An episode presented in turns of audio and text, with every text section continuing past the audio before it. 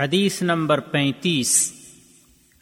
عن ابي هريره رضي الله عنه قال قال رسول الله صلى الله عليه وسلم، من جلس في مجلس فكثر فيه لغطه فقال قبل ان يقوم من مجلسه ذلك سبحانك اللهم وبحمدك اشهد ان لا اله الا انت استغفرك واتوب اليك الا غفر له ما كان في مجلسه ذلك. جامع ترمیزی حدیث نمبر تین ہزار چار سو تینتیس.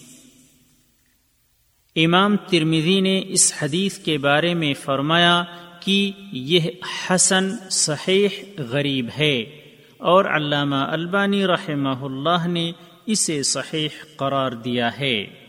کفارہ مجلس کی دعا ابو حریرہ رضی اللہ تعالی عنہ کہتے ہیں کہ رسول اللہ صلی اللہ علیہ وسلم نے فرمایا، جو شخص کسی مجلس میں بیٹھے اور اس سے بہت سی لغو اور بیہودہ باتیں ہو جائیں اور وہ اپنی مجلس سے اٹھ جانے سے پہلے پڑھ لے، سبحانک اللہم و بحمدک، اشہد اللہ الہ الا انت استغفرک و اتوب الیک، تو اس کی اس مجلس میں اس سے ہونے والی لغزشیں معاف کر دی جاتی ہیں۔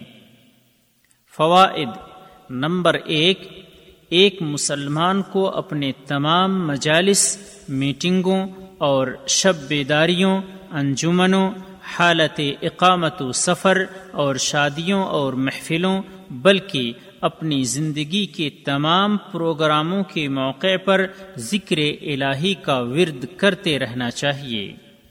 نمبر دو، یہ دعا اہل مجالس کو لسانی معصیت کے ارتکاب کی اجازت نہیں دیتی۔